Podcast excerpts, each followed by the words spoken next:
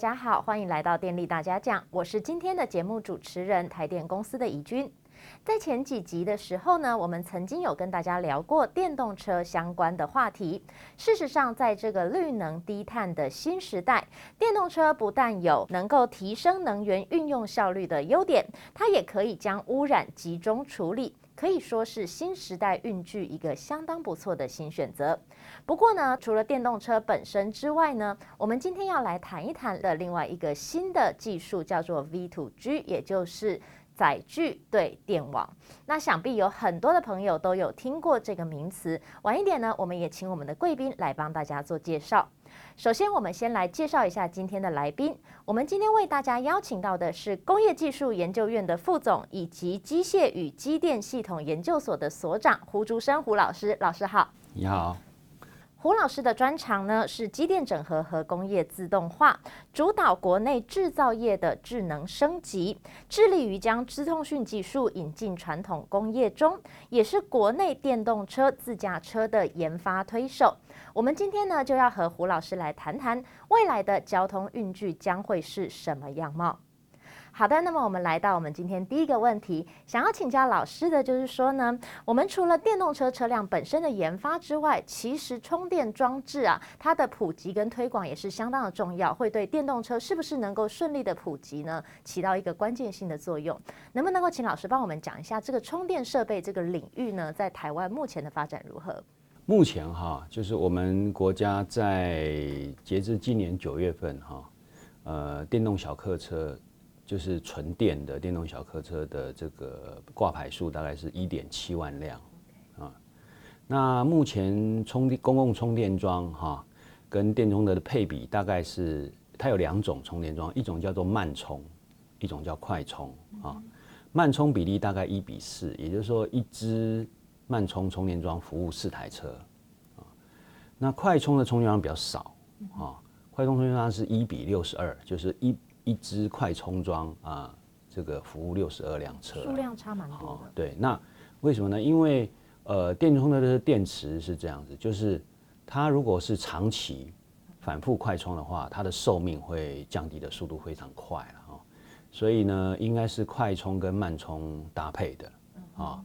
那呃，现在呢，这个以国外的这个调查哈。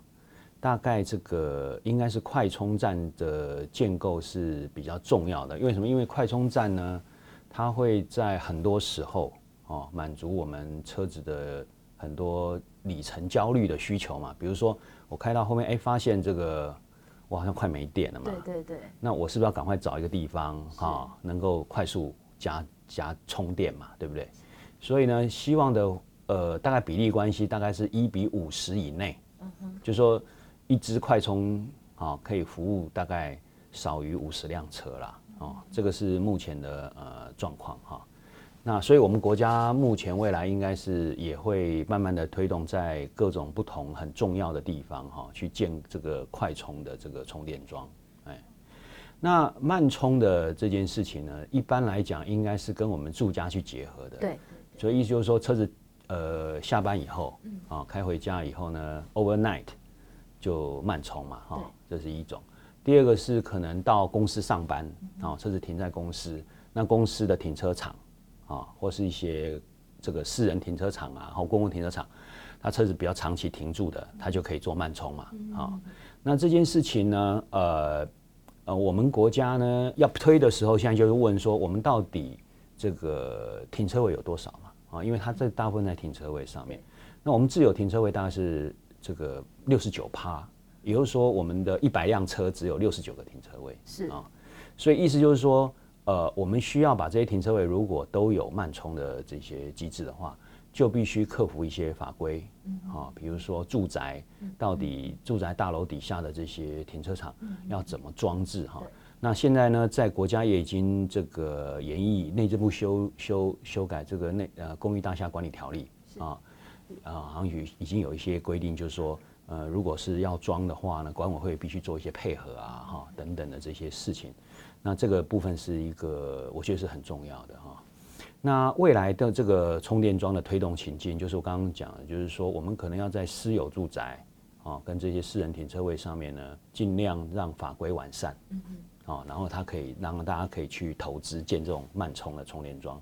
那快充的话呢，就是选择性的一些重要的地点，比如高速公路的这个休息站，对，对，啊，或是一些重要的这些路口，呃呃，停住的地方，去满足那哎、欸，对，满足那个叫做里程焦虑的需求啦。哈。我想这个事情是非常重要，这个大概是目前的这些状况，哎。所以所长，您刚刚的说法是说，其实快充跟慢充它必须要有一个相对的比例。那这有这个比例的时候，它才能够发挥到最好的效果。包括说电池效能也是，或者是说汽车的充电的一些习惯来说也是这样子。对。所以那这个比例的话，大概我们要怎么去计算呢？哦，这个我觉得这个比例每个国家会不太一样。嗯。那也就是说，它会跟我们呃国人怎么用这个我们的汽车是很有关系的哈。那比如说有呃大部分的人可能车子是。Weekday 的时候是上下班用嘛，对不对？那 Weekend 的时候呢，可能会去做长程的这个，比如旅游啦等等事情，这是一种。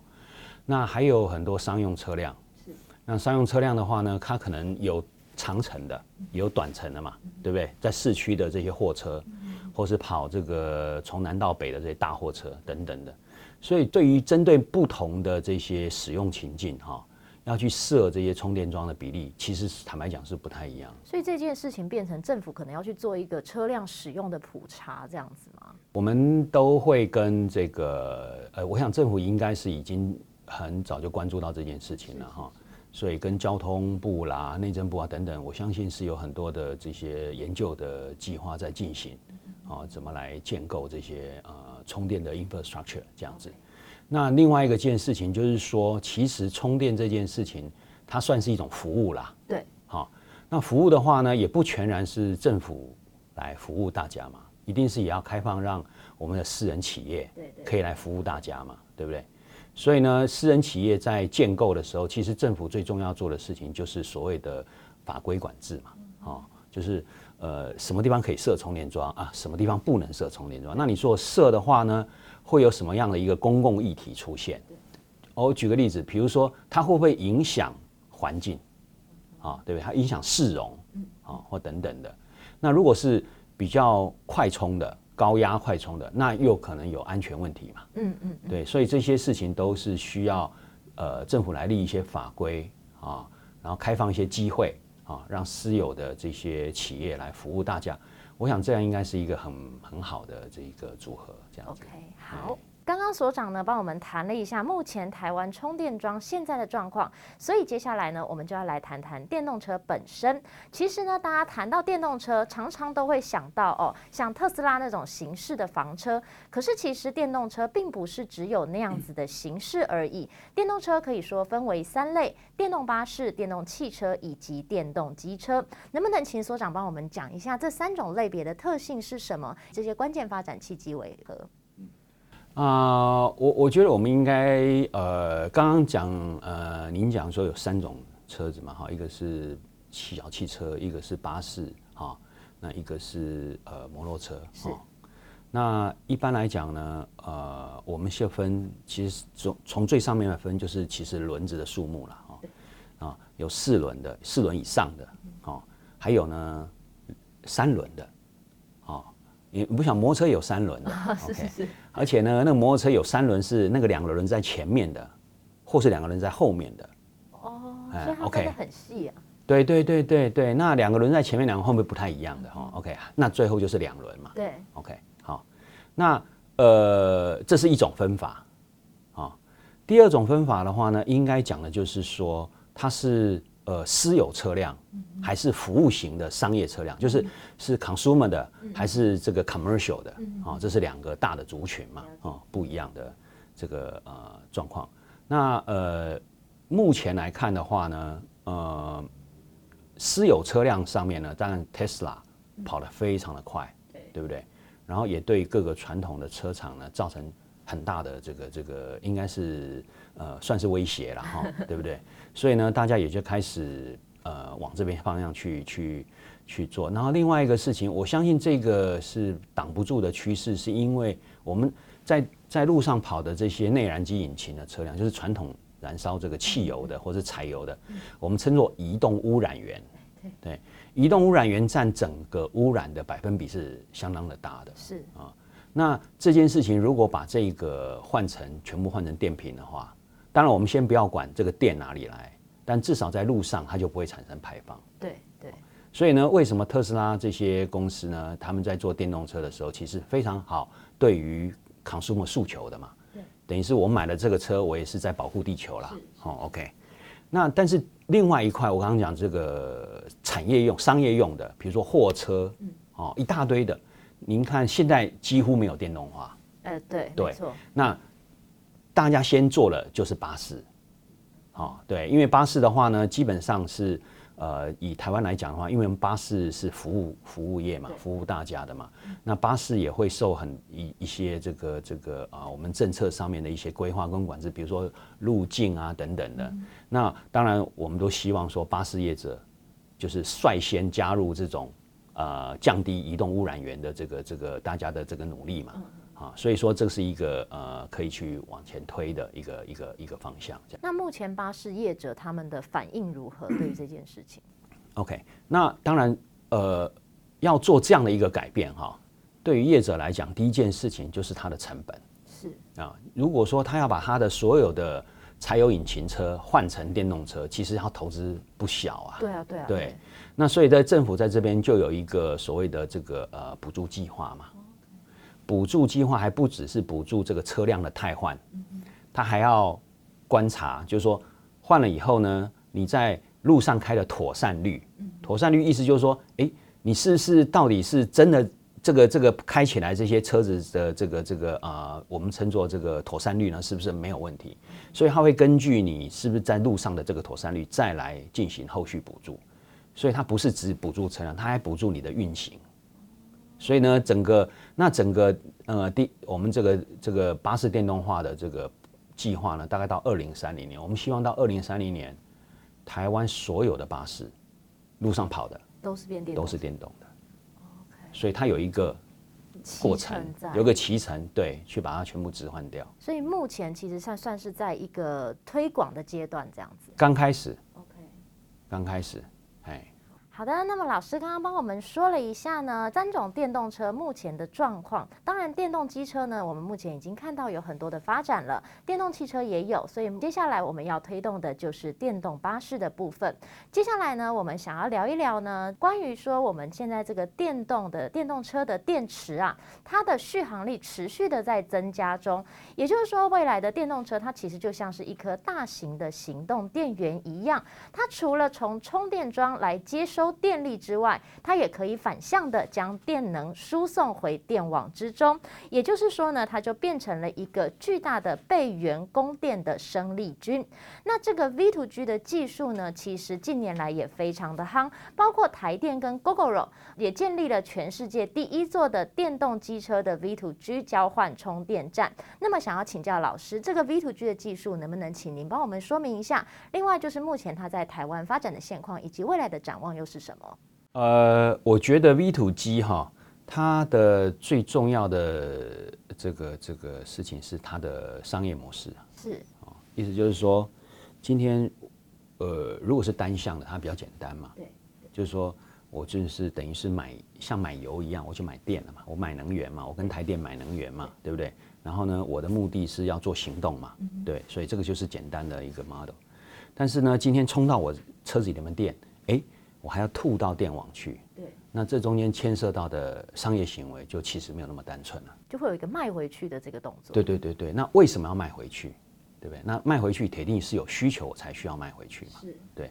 那这个需求呢，目前来看哈，呃，我举美国为例的话，他们目前还是先着重在私人需求。我举个例子，呃，呃，前阵子现在福特很有名的一台。Pickup 就是他的那个卡车啊，美国人很喜欢买卡车嘛。他把他的 Pickup 变变电动车，那这个 Pickup 电动车就很有趣了啊。它那个后面，你知道那个卡车后面啊，它后面那个打开啊，里面是一排插头。所以呢，他的意思就是说，你买了这台 Pickup 以后，你这边充完电，你跑去露营啊，哎，没有问题，没有问题，哎，你还可以插电炉做饭啊，什么都没有问题。意思就是它会让这个这个能源的 carriage 啊，变成除了行动之外，还可以满足你其他的需求。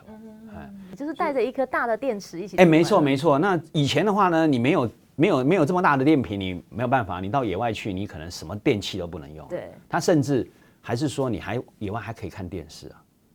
对不对？因为你如果有卫星天线的话，你插一个插头你就看电视。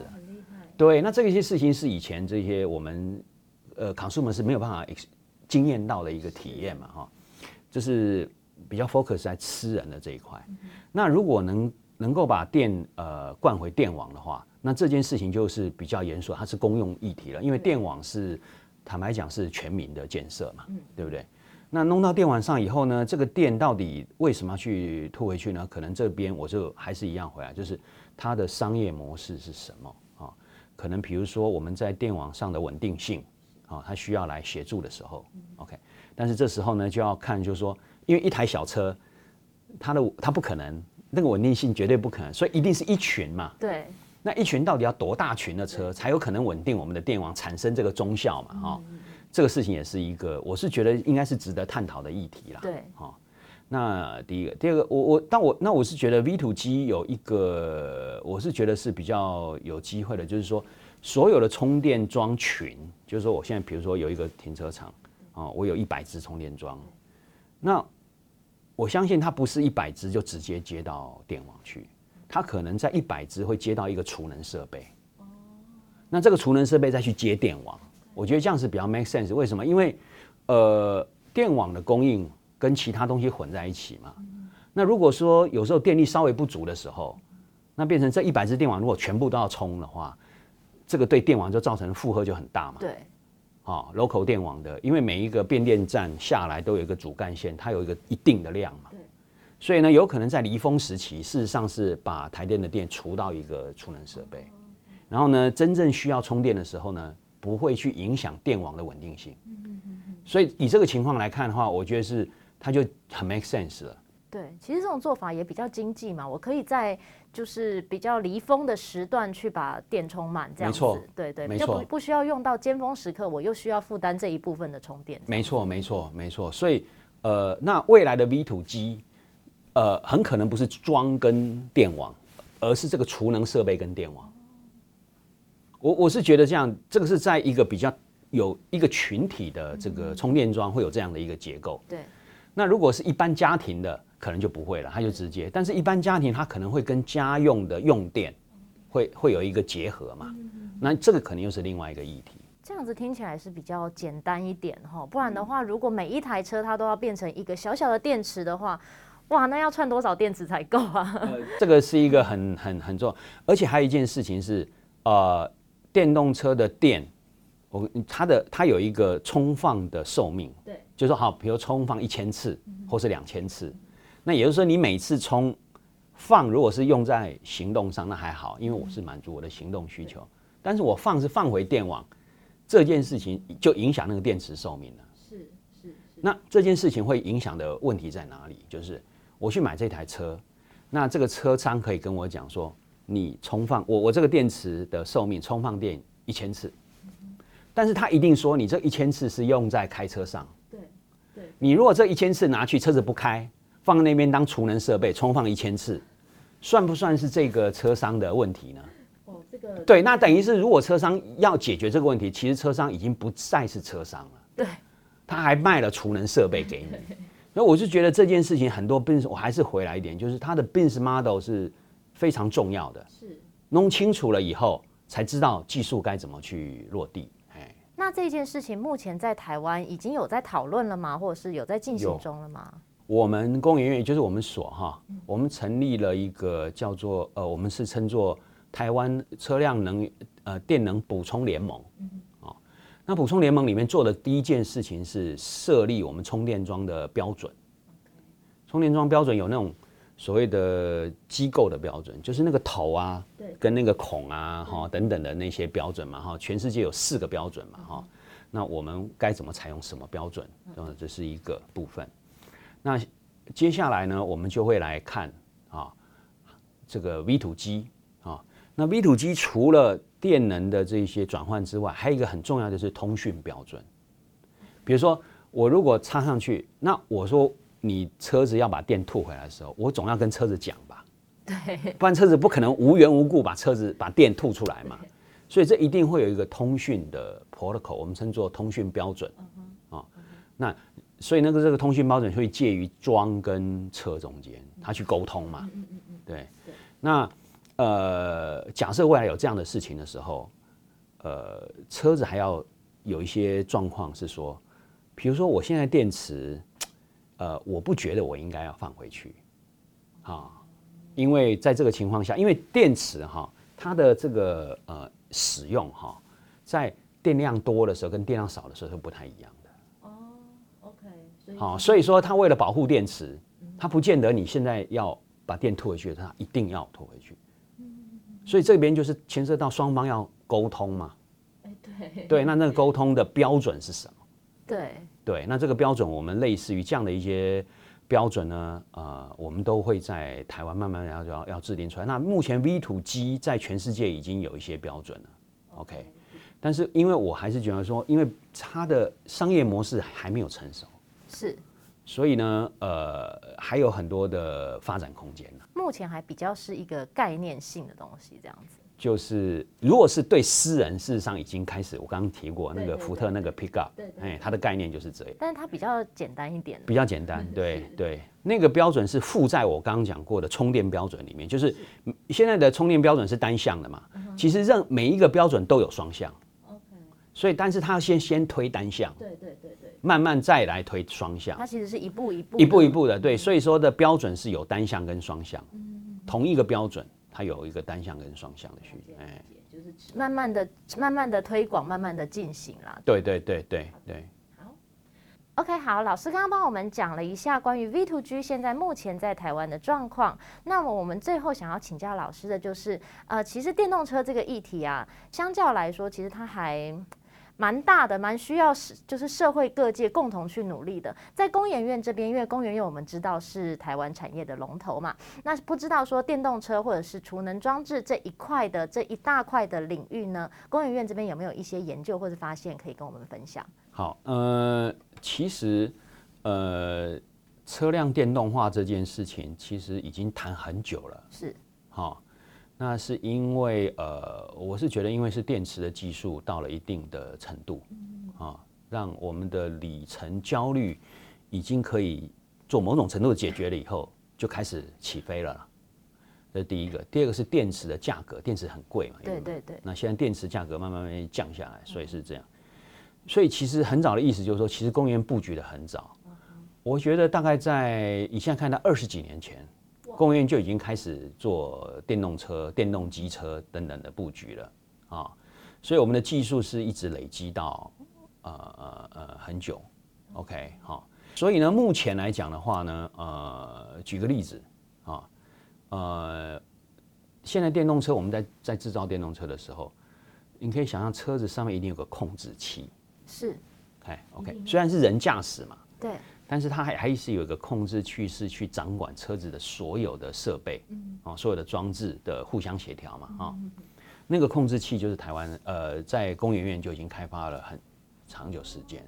那我是谈就是这个事情是这样子，因为这个控制器你可以想象是每一个车厂的灵魂嘛，对，没错。所以意思就是说，我们的厂商如果今天要做车，我跑去找一个国际车厂，他绝对不会卖你这个东西。当然，当然，绝对不会。这是关键技术。没错，所以呢，我们这个这个这个控制器的发展呢，刚好接上我刚刚提过了我们的电动巴士这个推广计划。